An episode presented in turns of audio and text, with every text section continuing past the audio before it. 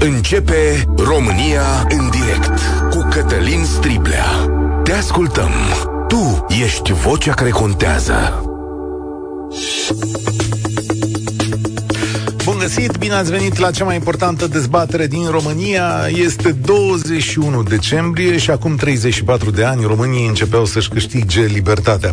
Începeau să scape de anii cei mai negri ai ceaușismului. Ani care au însemnat foamete, frig, întuneric, închiderea granițelor, sărăcie lucie și numeroase crime, o dureroasă lipsă de libertate.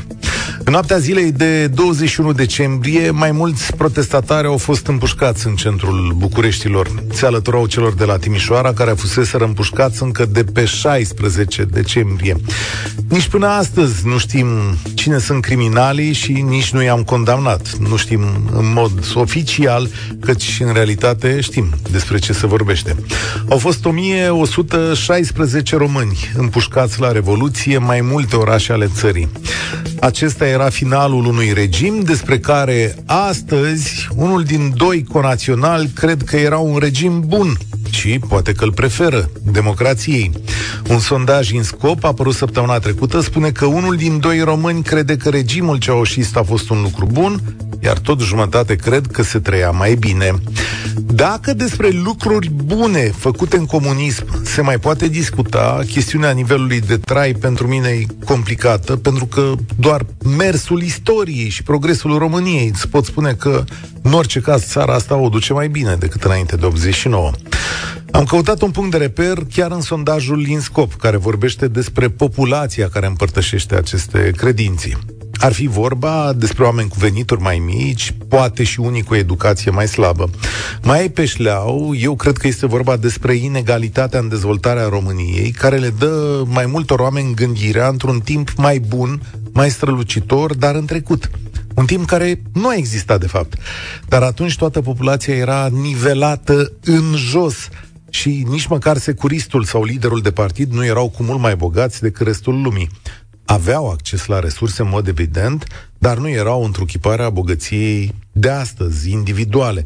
Prin comparație, poate că trăind în 1985, nu te simțeai atât de sărac față de cei bogați, cum te simți astăzi, în 2023? Mă gândesc la o explicație. Când vezi bogăția afișată a unora astăzi, poate uh, e foarte dureroasă. Sentimentul de inegalitate devine profund.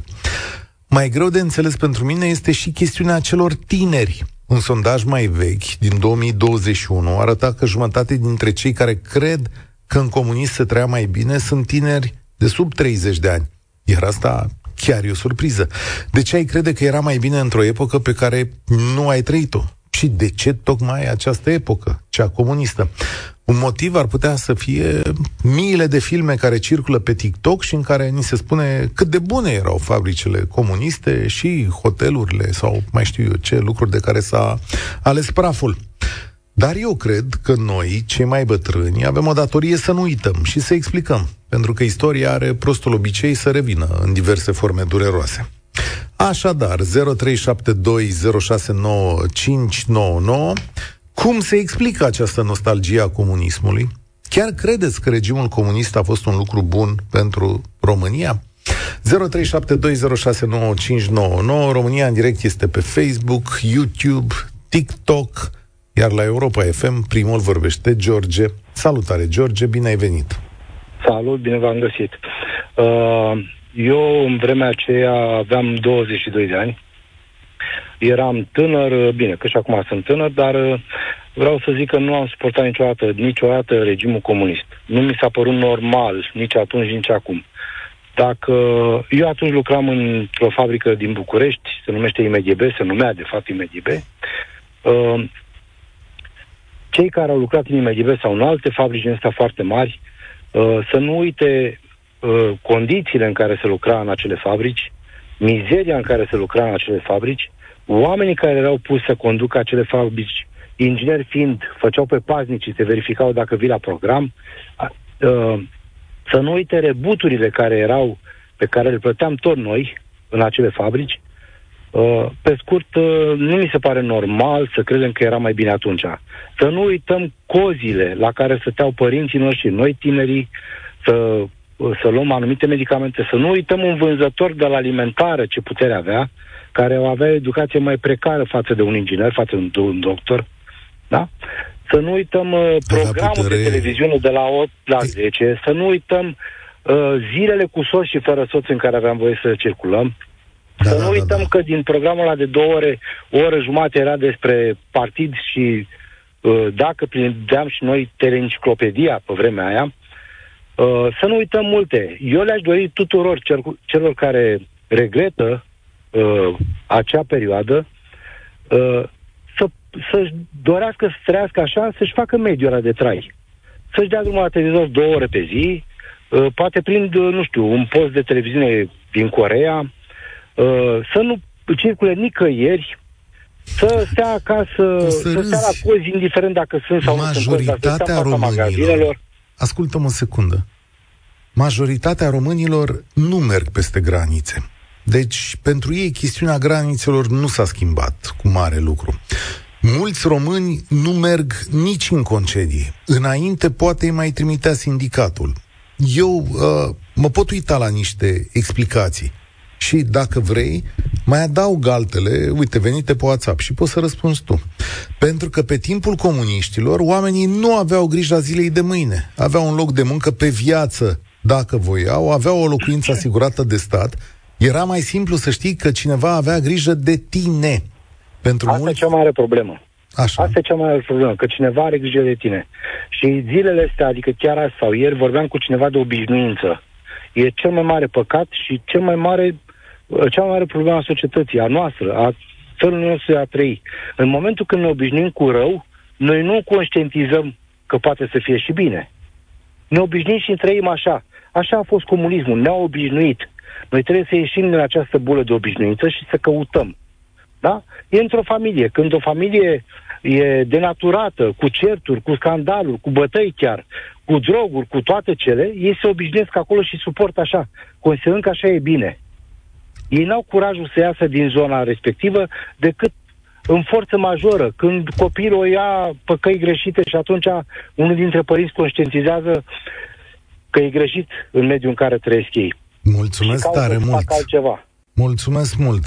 Uite, există chestiunea asta legată de zona industrială. În anii 80, peste 3 milioane de oameni figurau lucrând în agricultură. Dar știți cum era cu lucratul în agricultură? Erau țăranii care erau legați de CAP-uri acolo. 4 milioane lucrau în industrie. Acum sunt 1,8 milioane în agricultură și 2,5 milioane în industrie. Majoritatea angajaților din sectorul din România lucrează în servicii. Pe de altă parte, acum sunt mai puțin de 5,7 milioane de români salariați față de 8 milioane în 1989 și totuși ce fac ăștia 5,7 fac un PIB mai mare, adică o producție mai mare decât toți acei 8 milioane. Alin, salutare! Bună ziua! Ce salutare. crezi? Uh, eu vorbesc din punctul unui tânăr. Eu m-am născut uh, tot în anul 1988. Nu am prins perioada aceea, dar din ce știu de la părinții mei, tatăl meu a lucrat în fabrică, vă sun uh, din localitatea Făgăraș, din județul Brașov.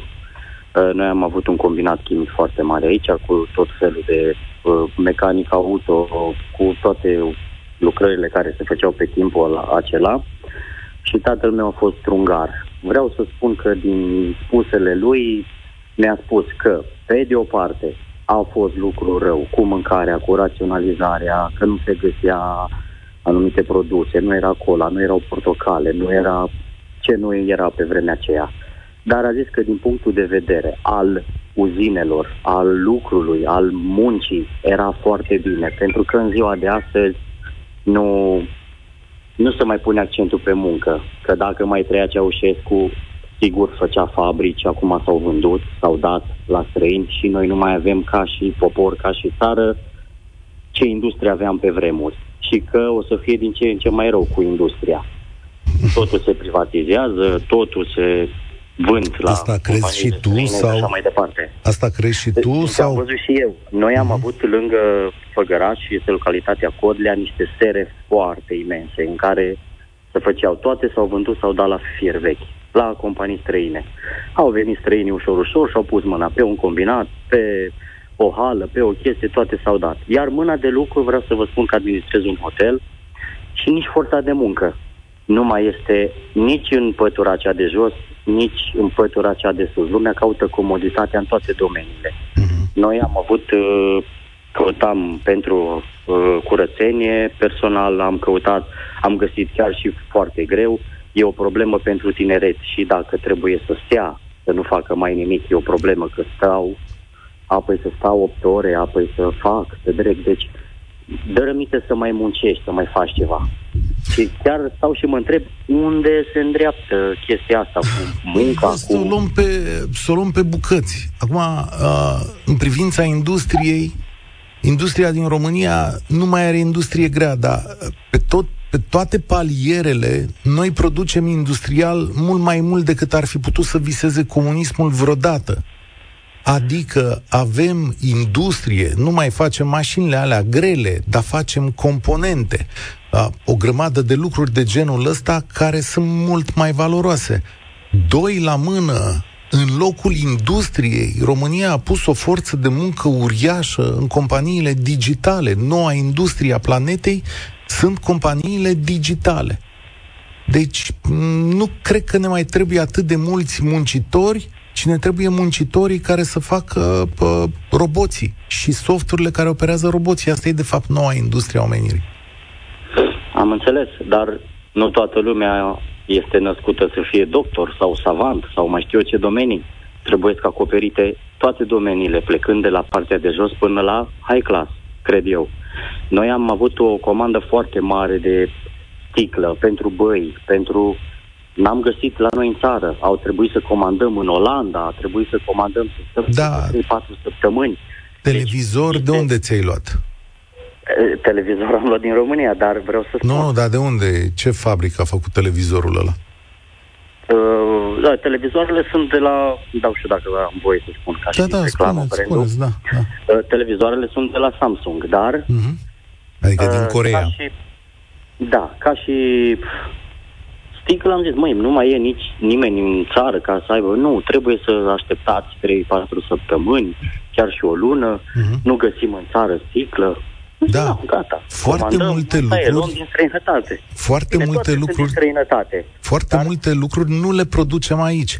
Și am să da. explic un mic lucru pe care lumea nu vrea, să, nu vrea să-l vadă sau nu-l înțelege pentru că în România e o, e o suprapunere de factori. Și anume, la noi, odată cu căderea comunismului, a început și globalizarea. Niciuna dintre fabricile românești nu ar fi rezistat în chestiuni, când a apărut globalizarea, așa cum nu au rezistat nici cele din vest. Adică, industria s-a mutat în China, începând de la haine, pantofi până la siderurgie, care e și în Ucraina și în Rusia. De ce? Pentru că aici salariile sunt mult mai mari decât în țările respective. Marile companii și-au dus industriile în China și în zona asiatică pentru că oamenii muncesc mai pe nimic în comparație cu România. Da, e o pierdere că sunt țări care nu mai au uh, chestiuni, nu, că nu mai avem aici diverse fabrici care ne trebuie, cum a fost chestiunea chipurilor. Dar e un fenomen de globalizare, nu de căderea comunismului. Te asigur că nu am fi putut vinde, nu am fi putut vinde nicăieri tractoarele pe care le făceam. Făceam tractoare care costau 20.000 de dolari și le vindeam cu 16.000 de dolari. Știi această chestiune de la fabrica din Brașov? Da, da, da, mi-a spus părinții mei, da. Deci 20, costa să-l faci 20.000 de dolari și îl vindeai cu 16.000 de dolari. La ce folosea o întreprindere care avea 15.000 de angajați? Care făceau produsul ăsta? Clar, dar, da, eu din câte am, am mai umblat și pe la alte companii de mecanică auto și așa și mi-au spus mulți s-au plâns.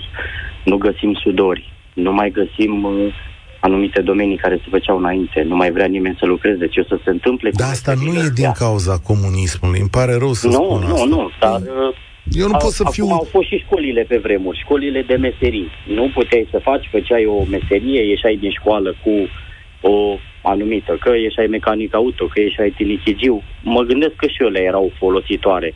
Acum doar liceu, facultate și atât. Și cei pe care, să zicem, nu-i, nu-i duce bila să facă mai mult, n-au nicio meserie, că nu mai sunt sau... Da. Da. Cred că așa era un lucru Ăla poate bun. fi trecut la un lucru bun. Mulțumesc tare mult. Valoarea producției industriale în 89 era 24,6 miliarde de dolari. Ajustat la rata inflației, asta înseamnă 48,2 miliarde de euro în 2016. Da? Deci 24 de miliarde de dolari în 1989, 48 de miliarde în 2016, dublu facem producție industrială. Da? Valoarea, uh, numărul de angajați în industrie în 1989, 3,84 milioane de angajați, numărul de angajați în industrie, 1,38 de milioane de angajați în 2016.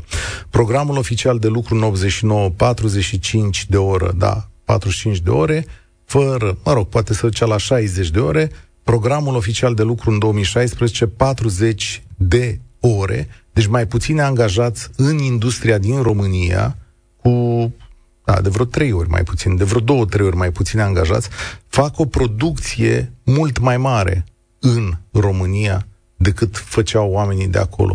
Ștefan, salutare! Bună ziua, domnul Cătălin! Uh, mă auziți? Da, te ascult. Uh, și eu vă sunt tot din uh, planul celor tineri. Sunt născut în 90, chiar după Revoluție. Uh-huh. Uh, nici eu nu înțeleg din ce cauză unul din doi români și din acești unul din doi români, unul e de vârsta mea. Cred că în perioada comunistă era mai bine. Însă, părerea mea personală, strict personală, ar fi că nu mai avem încredere în politicieni din ziua de azi. E o explicație. Și, și că vedem scheletul a unei infrastructuri începute în perioada respectivă. Uzine, canale și multe altele făcute pe atunci, dar majoritatea nu știu că sunt făcute pe forță de muncă obligată.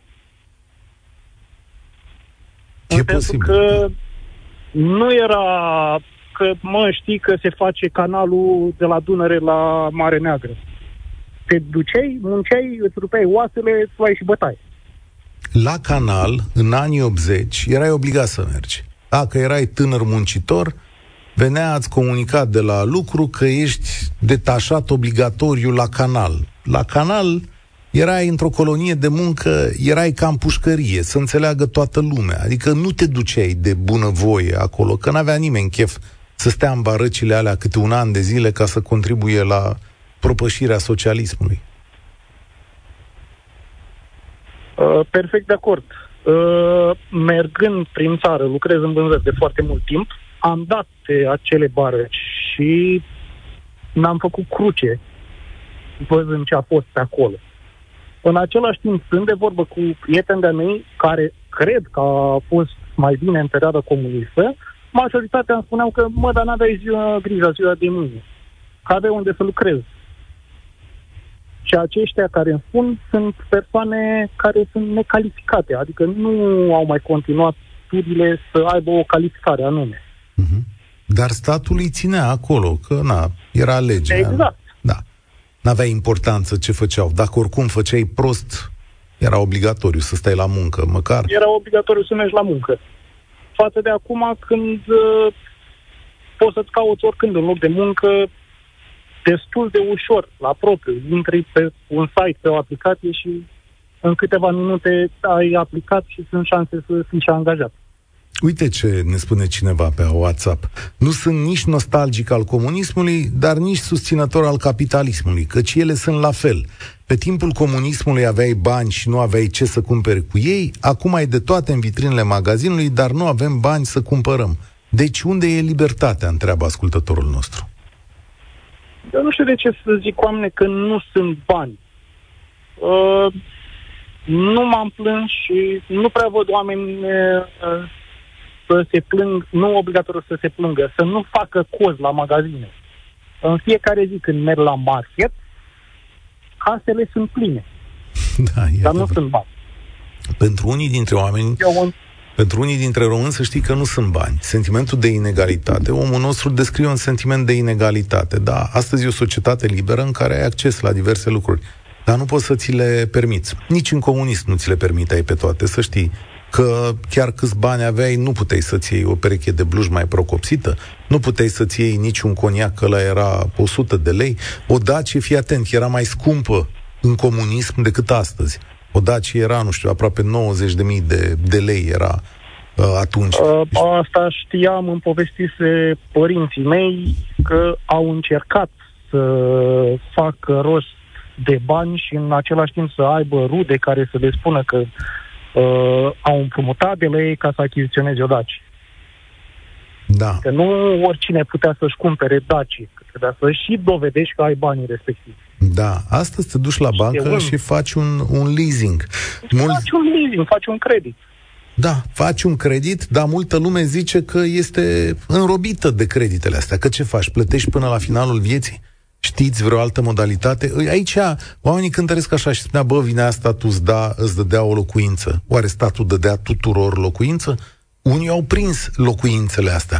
Dar mai știți listele alea? Mai știți în ce locuințe stăteați? Ce șpăgi trebuia să împingi ca să intri sus pe lista partidului? Și dacă ajungeai sus pe listă, după aia te mai și cobora unii, că mai veneau în lepile și așa mai departe. Erai și pe listă pentru un telefon. Salut, Cătălin! Ce zici? Bună, Cătă. Uh, ce să zic? Din punctul meu de vedere, uh, sunt două elemente aici pentru ce această jumătate de tineri crede că era mai bine problema Ceaușescu.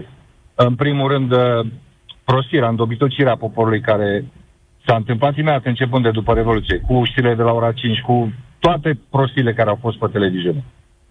Al doilea este apariția acestui extremism uh, în politica românească, uh, natural, nenatural, dar din punctul de vedere, tot la fel, cred că este un proces logic uh, din prisma acestor două motive. Eu am 52 de ani, le-am trăit pe toate până la vârsta asta, uh, în sensul în care de mic am stat, țin de că tata se trezea la șapte, la șapte era la muncă. Trezea la patru jumate, la cinci era la coadă, după aia urmam eu de la ora 6, el se întorcea înapoi, la 7 venea mama și cu sora mea și abia pe la 7 jumate, 8 de puneam mâna pe niște lapte, niște smântână, niște brânză. Unt era, fai, ceva extraordinar. Am, în 89, la Revoluție, eram student militar în Constanța, am trăit aceleași prostii, ne împușcam cu verzii de la Kimpex, ce s-a întâmplat la gara din Constanța știe multă lume, dar nu prea s-a scris. Uh, iar chestia asta cu că am mai auzit, uh, uh, Cătălin, nu sunt de acord cu tine cu românii care nu circulă.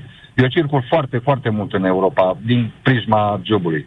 E plină Europa de români. Ai, sigur este zic plină. că e plină. Sigur că e plină, dar nu-s majoritatea. Asta vreau să spun. Deci majoritatea da. românilor nu au beneficiat de această deschidere.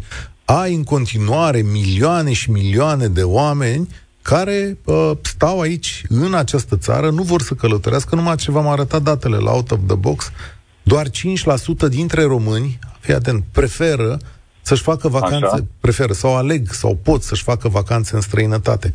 Doar 5%. Adică pentru restul, schimbarea nu e fundamentală. Băi, am o vacanță tot pe aici, pe la Costinești oprind. Înțelegi? Asta era explicația, explicația mea. Sunt oameni care da. nu au beneficiat întru totul de libertate. Unii, unii, cei mai, cei mai mulți, mulți am beneficiat. Există un sector important de populație care nu a beneficiat sub nicio formă. Eu cred că de aici vine această frustrare. Și atunci spui, bă, mai bine atunci, când eram toți săraci, nu? Da, da, tinerii n-au simțit treaba asta. Asta este foarte uh, uh surprinzător. Și din punctul meu de vedere, e faptul că apariția acestui extremism nu contează numele, numele partidului din trecut sau de acum, numele persoanelor și așa mai departe, contează apariția acestui extremism, care chiar dacă nu vorbește pe față de comunism și de vremurile din trecut, le, le aprinde o nostalgie care poate au și de la niște bătrâni care tot la fel n-au avut parte să înțeleagă ce se întâmplă. Și e vorba aici Cătălin, și de educația proastă dată da. uh, tineretului. Scrie și un sondaj. E vorba de oameni cu educație mai mică. Aici, cum să zic, este e. Eh. rezultatul tuturor regimurilor care au condus România în democrație. Și a unora Tocmai. care au decis că e nevoie de mai multă prostie în țara asta decât de mai multă carte. De ce au decis ei așa? De politica africană, mă ies că te întrerup, da. e vorba de politica africană ții poporul undeva ca să poți să-l controlezi. Și asta s-a practicat în România. Absolut. Absolut. Și să practică da. încă. România în direct la Europa FM. Uitați-vă puțin în parcarea unui mol și o să vedeți cu adevărat cât de rău o ducem. Numai lene și, și cei care nu vor să muncească spun că a fost mai bine pe vremea lui Ceaușescu. E un punct de vedere și ăsta la care trebuie să te gândești. Ciprian, ai venit la România în direct. Salutare! Bună ziua! Uh, nu știu dacă ați ales întâmplător zilele astea de nu. 20 și ceva decembrie pentru emisiunea asta. Ba, n-am ales care, întâmplător. Mă gândeam eu. Și vreau să vă spun că eu sunt născut în 83. Am prins o foarte mică perioadă din viața mea în comunism, dar mi-aduc aminte destul de multe lucruri care nu cred că cei care sunt de părere că a fost mai bine le-ar putea trăi și să fie de aceeași părere, dar problema noastră cea mai mare este, și cred că sondajul ăsta are rezultatul pe care îl are, din cauza faptului că se aplică o zicală chinezească, dacă nu mă înșel veche. Dacă vrei să ții un popor în mână, trebuie să-l faci să îndeplinească trei condiții. Yeah. Să fie, în primul rând, needucat, în al doilea rând, bolnav și în al treilea rând să fie cu frică. Păi și le avem pe toate trei. Păi le cam avem. Da. Ați tot pomenit de libertate. Păi noi am câștigat libertatea în uh, 89, ca să zic așa, prin lovitura aia de stat militar pentru care au murit o mie și ceva de oameni împușcați, nevinovați, ca să legitimeze o revoluție. Cum spun analiștii, nu e, dar eu tind să cred că așa a fost. Să știi Ei, că Revoluția din Română... am câștigat Poftiți? Revoluția Română a pornit cu gânduri bune, adică oamenii Știu. care s-au adunat sub ferestrele lui Tocheș și au ieșit în piață la Timișoara, au ieșit cu Corect, gândul da. libertății. Vedeți dumneavoastră că noi, din păcate, ca popor, ne-a fost furată Revoluția, că nu avem același spirit ca un popor cu adevărat care are în sângele lui spiritul ăsta revoluționar, cum sunt francezii, nu știu. Cu asta da? de acord că revoluția Noi... și visurile acelor oameni au fost furate au fost după furate. proclamația de la Timișoara, Corect. care spunea Ei. în punctul 8 al proclamației că trebuie să scăpăm de comuniști și ne-a arestat tovarășul Iliescu. Nu, au rămas neamurile, securiștii, comuniștii de rangul 2, care a și până astăzi... A doua. A doua, a treia, a patra, a cincea și nu uita că unii dintre cei care de-abia pusese rămâna pe comunism și pe binefacerile sale, adică erau prin structurile de partid politică și așa mai departe, erau oameni tineri de 25-30 de ani care astăzi sunt în putere. Și pe ei, cred, nostalgici, dar ei au și prelungit comunismul până astăzi, să știi. Păi noi nu am scăpat de comunism, noi trăim încă în comunism. Auzeam, nu mai țin minte cine a spus că speră să apuce să trăiască și el într-o țară în care să nu mai fie comunistă. nu mi-aduc aminte cine a spus Ei... la, la o emisiune, dar este foarte adevărat. Noi am câștigat libertatea în 89, dar n-am știut ce să facem cu ea, pentru că libertatea, apropo de marea industrie pe care o avea România, îți aduce și responsabilități. Și exact cum spuneați dumneavoastră că la noi se producea tractorul cu 20.000 de dolari și se vindea cu 16, Păi nu poți să faci lucrul ăsta la nesfârșit, că intri în faliment. Doar și atunci te izbești cu capul de un zid al realității care îți spune că, domnule, ai libertate de exprimare, de a gândi, dar trebuie să ai și libertate de a te bate pe piață competitiv prin produsele pe care le faci. Da, ai mare dreptate. Mulțumesc tare mult. Istoricul Cosmin Popa spunea la un moment dat așa, cauzele pentru această atitudine sunt multiple, dar cele mai importante sunt necunoașterea istoriei și gândirea critică precară. Într-o primă fază la asta au contribuit structurile reziduale ale ceaușismului formate cu precădere din foști securiști și ofițeri de securitate, dar și din urmașii ai acestora. După care steagul reabilitării comunismului românesc a fost preluat de diversi lideri de opinie și transmis în cele din urmă partidelor populiste, care exploatează din plin frustrările, fricile, dar mai ales ignoranța. De fapt, atunci când n-ai bunăstare și bunăstarea înseamnă nu numai bani, ci și un anumit mod de gândire și o anumită curățenie. E firesc să plângi după, știu eu, cineva care avea grijă de tine. Dar întrebarea mea este cum poți să plângi, mai ales în zilele în care știi foarte bine că acest regim ceaușist comunist a omorât oameni, i-a omorât pe ei noștri. Ana Maria, ești la România în direct, salutare! Bună ziua, domnule Striblea. Eu uh, am sunat să-mi exprim uh, o mare nedumerire legat de persoanele care au putut să, uh, să spună că uh, pe vremurile acelea era mai bine. Eu am 67 de ani, deci am trăit acele timpuri din plin, din plin. Uh, stăteam câte șase ore la coadă la Bucurobor, la subsol, să iau două pachete de carne de porc de pulpă. Uh, aveam frig, frigul era permanent zi și noapte, nu aveam gaze, au fost o iarnă în care am avut 8 grade în casă, ne-au înghețat geamurile, atenție, pe dinăuntru, uh, uh, deci apă caldă nu aveam, căldură nu aveam, era extraordinar de greu să poți procura orice. Ana Maria, Asta cred că ne-am lămurit. Dar ce aș vrea să audă generațiile mai tinere și aș vrea să audă de la o femeie este să le explici, nu știu, am pierdut-o? Nu? Ana Maria, mai ești? Da, da, da. Aș vrea să le explici femeilor tinere și bărbaților tineri din România care era uh-huh. atitudinea relativă sau atitudinea față de femei în perioada ceaușistă. Uh, pentru că n-aș vrea ca lumea să uite despre interzicerea contracepției, despre controlele ginecologice forțate, despre... Aici, uh, întâmplarea face că adresați această întrebare unui medic care exact în perioada aceea a făcut stagiul de ginecologie la Spitalul Polizu. Ce am văzut eu acolo, domnule Striblea, m-a marcat pe toată viața. Femeile știe toată lumea foarte bine și pentru cine nu știe, le spun eu acum, erau obligate să dea naștere la patru copii. În condițiile socioeconomice ale acelei perioade, lumea nu-și dorea patru copii, da? Atunci apelau la mijloace uh, neortodoxe, să spunem așa, de a face întreruperea de sarcină și am văzut, domnule Striblea, și stimate domne, foarte multe cazuri de femei ajunse la spital cu infecții extrem de severe și multe dintre ele au murit sub ochii noștri pentru că n-au mai, fost, n-au mai putut fi salvate. La camera de gardă stădeau doi milițieni, că pe vremea aceea erau milițieni. Ei stăteau la camera de gardă la ușe și păzeau ambulanțele care soseau să vadă ce și cum, nu cumva cineva și-a făcut ceva și vrea să scape de copil. Asta era situația uh, politica uh, privind nașterile.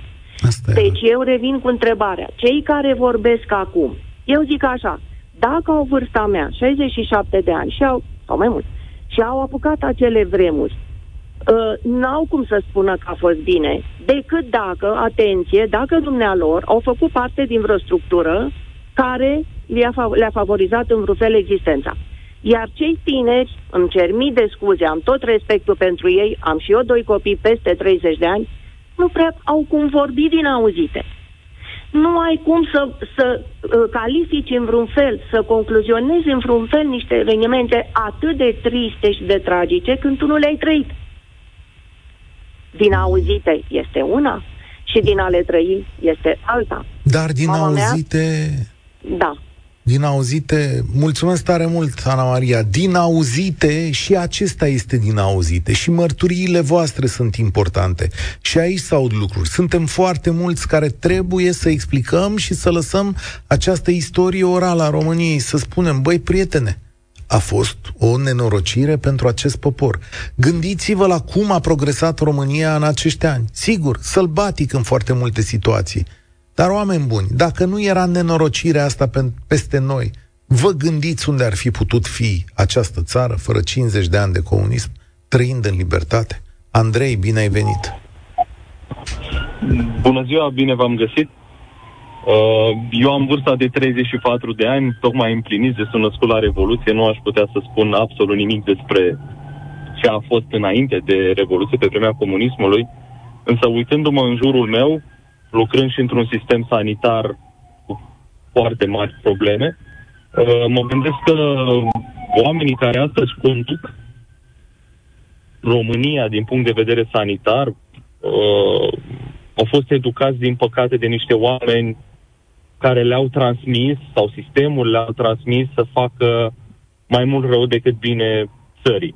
în momentul ăsta uh, mă, mă cuprinde frica atunci când mă gândesc că am putea reveni sau cineva este, cuiva este dor de acest uh, sistem de conducere, însă sper că vom evolua și mai mult de 50% din populația României uh, va avea o părere pozitivă despre democrație și va promova, va promova sistemul ăsta de conducere. Dacă îmi spui că ți se pare că cei care conduc sistemul au fost educați în comuniști, în comuniști sau de comuniști, uh, la ce te gândești mai exact? Mă gândesc la faptul că nu reușim să avansăm din punct de vedere al evoluției financiare și a tuturor aspectelor care ne, ne afectează viața de zi cu zi. Sunt oameni care um, trăiesc într-un sistem închis, așa cum am auzit din poveștile părinților mei că era sistemul comunist și nu vor să treacă acești oameni care conduc astăzi România din funcția de ministru, din funcția de secretar de stat, din diferite funcții, numite în special, nu vor să treacă peste acel tipar de a lucra, de a conlucra cu cei din jurul lor. Preferă să rămână în continuare în acele medii închise pe care ei să le controleze foarte, foarte bine și tu să depinzi de ei pentru orice lucru, indiferent cât de mic ar fi acel, acel lucru. Eu nu văd democrația în felul ăsta, tocmai din cauza asta resimt, repet, din amintiri, că trăiesc și eu în, în comunism în anumite momente. Da, e foarte posibil. Adică nu exclud să existe reflexe comuniste în aceste medii. Uneori le văd și eu și le critic și le semnalez. Uh, dar să știi că poate există, cum să zic, un motiv pentru care asta s-a întâmplat. Obiceiurile comuniste și structurile sale s-au perpetuat și în acești ani în tot ce înseamnă administrație din România. Era imposibil să nu fie așa pentru că România a fost condusă, în primul rând, de foști comuniști în anii 90, după care, pas cu pas, a mai adăugat câte ceva. Deci nu e nimic întâmplător în ce trăiești. Poate oameni ca tine să vină la un moment dat să întoarcă sau să răstoarne sistemul ăsta. Spune-mi, ești uh, medic sau doar lucrezi în sistemul sanitar? Nu, nu sunt medic. Uh, fac parte din cei care uh, încearcă să modifice și să aducă îmbunătățirea legislației de mai mulți ani de zile. Am lucrat atât în uh, sistemul public cât și în sistemul privat, uh-huh. pe parte de sănătate, ca jurist. Ca să Am înțeles. Mulțumesc tare mult, o să înțelegeți... Uh... Nu vreți să știți pentru cei mai tineri cum arăta un spital înainte de 1989 și nici în anii 90. Deci a fost o perioadă criminală din istoria României. Noi o să prelungim această emisiune. Sună foarte multe telefoane și, uh, da, trebuie să spunem și lucrurile așa cum le vedem și din partea asta a istoriei. De prea multe ori și prea multă lume crede că a, a fost o mare sfârială comunismul. N-a fost. A, Corina, știu că ești acolo, îngăduie-ne două minute de publicitate și revenim imediat. Începe România în direct cu Cătălin Striblea. Te ascultăm. Tu ești vocea care contează. Bine ați revenit la România în direct. Prelungim. V-am întrebat astăzi de ce jumătate dintre români spun că a fost mai bine în comunism. Și aștept și pe ei să spună lucrul acesta. Eram copil pe vremea lui Ceașcă și mi-aduc aminte că am dărmat tabloul lui Ceaușescu cu mingea în clasă. Pe lângă faptul că m-a rupt în bătaie învățătoarea și directorul, m-au rupt. Așa, n-am să uit fețele îngrozite ale colegilor de clasa a treia când s-a făcut tabloul la țândări. Da, asta era o chestie să dărâm tabloul Ceaușescu sau să te iei de simbolul de partid. Mă, da, totuși cred că niște mustăți am pus în cărțile alea. Știți, apropo de libertate și că era mai bine, că fiecare carte pe care o aveam la școală, fiecare manual, se deschidea cu poza tovarășului? Mai știi? A, n-aveți de să știți. Eu am doi oameni foarte tineri aici în studio, domnul Grecu și domnul Bucureșteanu. Se uită la mine ca la... Ia gândiți-vă mă un pic, gândiți-vă voi doi așa, că sunteți foarte tineri. Vă văd aici, aveți 30 uh, și un pic și aproape 30. Ca să deschide voi cartea de... Ce ați avut la liceu? Istorie. Deschideți cartea de istorie și pe prima pagină e poza lui Băsescu. Ia, dacă ați făcut liceu în timpul lui Băsescu. Cum ar fi? Sau lui Iohannis Ia, gândiți-vă la așa ceva. Așa îți deschidea cartea și începea. Și dacă erai super curajos, îi trăgeai niște mustăți lui Ceaușescu. Corina, salutare, bine ai venit. Din ce lume vii? Bună ziua! Sunt uh, din cei care au trăit în tinerețe în comunism. Aveam 24 de ani la Revoluție, terminasem o facultate și vreau să vă spun că sunt de acord cu Ana Maria, care a vorbit anterior, că a fost o perioadă a terorii. A terorii, în primul rând, psihologice. Pentru noi, liderii, studenți, intelectuali, nu, nu era deloc bine. Nu găseai uh, o carte, cultura era pe furiș, plus că nu mai vorbim de alimente, de lucruri de igienă personal. Deci am simțit tot timpul că eram urmăriți, tracasați, terorizați. Într-adevăr, cred că cei care afirmă că a fost mai bine pe vremea lui Ceaușescu au avut niște posturi călduțe, ori erau în nomenclatură, ori erau în securitate, ori erau în poliție, ceva de genul. Dar nu pot să spui că pe vremea lui Ceaușescu a fost bine. A fost cumplit și bine că s-a terminat. Ai terminat facultatea uh, înainte sau după 89? Am terminat în 87 facultatea și eram deja stagiară. Așa, așa. Zim cum a fost cu repartiția, ca să înțeleagă oamenii că... Uh, la repartiție nu mi s-a părut că a fost ceva...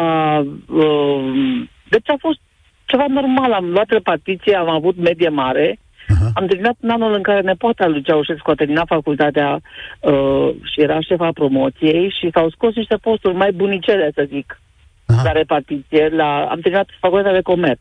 Și unde ai ajuns? Și am ajuns la Făgăraș, la agenția de turism. Dom'le, uh, ai ajuns la Făgăraș în... Uh, ne-a sunat cineva mai devreme din Făgăraș, nu? Da, da, da am păi văzut, faceți, am schimb, faceți schimb de impresii. Ia zi, domnule, că veneai din, din ce oraș ai ajuns la Făgăraș? Deci, eram, sunt făgărășan, că am terminat ah, okay. liceul în Făgăraș, am terminat facultatea în București. Ok, și te-ai și am ajuns acasă. acasă. Ok, bun. Și cum era la Făgăraș în 87, tu tânără de 24 de ani? Era groaznic, adică de adevăr, orașul avea 40.000 de locuitori atunci, era declarat municipiu, era combinatul care avea cel puțin uh, 10.000 de muncitori, uh, usina de utilaj chimic avea 8.000 de muncitori și era o, o, o unitate care asigura gospodăria locală, îi se, îi se spunea economica, fabrica de mase plastice, de vreo 2.000 de locuitori, deci aveau locuri de muncă, dar așa cum am afirmat, era o industrie energofagă, era o industrie care, care nu putea să, ajung, să fie rentabilă, nu avea cum să fie rentabilă, că era ideea că trebuia să dai țării uh, valută și se vindea orice pe oricât de puțin. Da, uh, să se Eu în primul nu am avut. Uh, mergeam, făceam excursii în sănătate Rusia, atât. Deci URSS-ul, Kiev, Moscova, Leningrad, uh, Moscova, partea de, de, de studiu URSS-ului, care erau niște excursii foarte frumoase, dar foarte rare. Și cam atât. Puține excursii în țările socialiste, uh, în Ceoslovacia, care trăiau mai bine decât noi și uh, cu biletele la mare, în schimb, era foarte mare bătaie pe ele, nu ajungeau capacitățile care le aveam noi atunci uh, pentru a satisface nevoile oamenilor muncii. Dar vreau să vă spun că nu, nu pot să zic că era mai bine în comunism. Nu pot să zic asta. Fetița mea avea doi, un, împlinea doi ani la Revoluție și un an la Revoluție și n-am găsit să-i cumpăr o păpușă. În Făgăraș. În Făgărașul anului 89. Da, nu mă miră.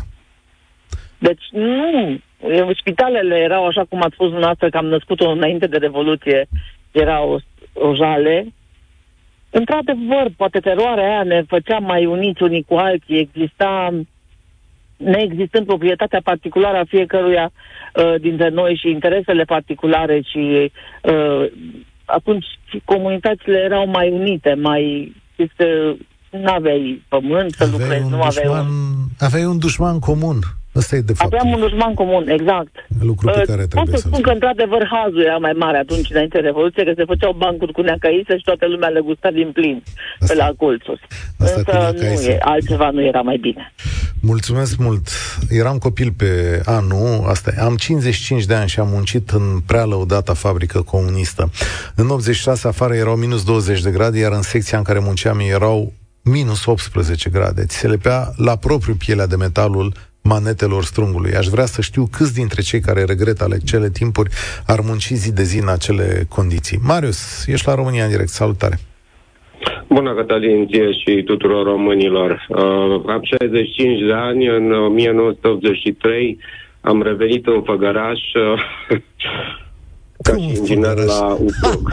da, e emisiunea a Făgărașului, cred. Da, e așa. În, 80, în 83 uh, se dădea carne de trei ori pe an în Făgăraș, cât un kilogram de persoană. Iar uh, în perioada aceea, uh, mama mea mergea la coadă la lapte dimineața la ora 4 ca să poată să prindă un litru de lapte la 7 dimineața. Deci asta era, asta era într-adevăr, uh, era un colectiv extraordinar de meseriași la Upruc Făgăraș. Eu am lucrat acolo între 83 și 85, după aceea am, am venit în Timișoara la Institutul de Surdură. Uh, nu nu există comparație între uh, cum se trăia în perioada comunistă și cum, cum se trăiește acum. Uh, Făgărașul era sărăcie lucie, într-adevăr. Uh, eu când mergeam în delegație din Timișoara, în Făgăraș, în Timișoara era Comtimul și când mergeam în Făgăraș, uh, știau părinții mei că vin, luam cât un jambon de la magazinul Comtimului, și uh, la noi acasă veneau toți prietenii părinților mei ca să mănânce ceva bun de la Timișoara, pentru că în Făgăraș nu găseai nimica. Dar uh, faptul că uh, astăzi uh, sunt uh, aproape 50% din români care vin și spun că era mai bine pe vremea comunismului, după părerea mea, uh, este lipsa informației. Deci nu consider că nu este normal ca după 34 de ani de la Revoluție, noi să nu avem o istorie a Revoluției care să se învețe în școală. Atâta vreme cât copiii noștri uh, învață multe și de toate, dar nu știu ce a fost atunci, ne putem aștepta ca peste 5 ani 50% și mai bine de 50% din tineret să vină să zică, da, domnule, era mai bine atunci, nu știm cum, dar era mai bine. Pentru că vin unii și ne spun asta. De-aia e bine că ați sunat astăzi. Pentru că și așa se transmite informația. Și asta e o lecție de istorie care vorbește da, despre... eu, eu le povestesc uh, copiilor noștri um, cât pot de des, cum era. În, pe 16 decembrie, în 89, eram în delegație la Pitești. Lucram la Institutul de Sudură și eram la, la Dacia în delegație. Uh, am stat la hotelul partidului, o săptămână la hotelul partidului din centrul Piteștiului cu niște camere unde erau 12 grade.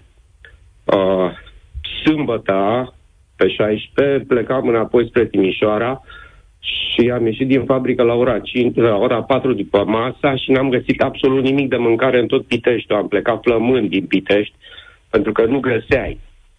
Uh, da, era uh, din unele puncte de vedere da, Eram tineri, asta era viața. Da, dacă eram uh, tineri, uh, asta, asta eram învățați, eram învățați uh, într-un timp, uh, câteva decenii, comunismul va, va stăpâni lumea. Uh, ne uitam, erau 14 state comuniste în toată lumea și ne uitam, uite, încă un stat african uh, uh, se gândește să, să treacă pe, pe calea comunismului. Uite, vreau să-ți dau o veste, acum mi-au spus colegii, din 2025 se va introduce o materie nouă, istoria comunismului în România.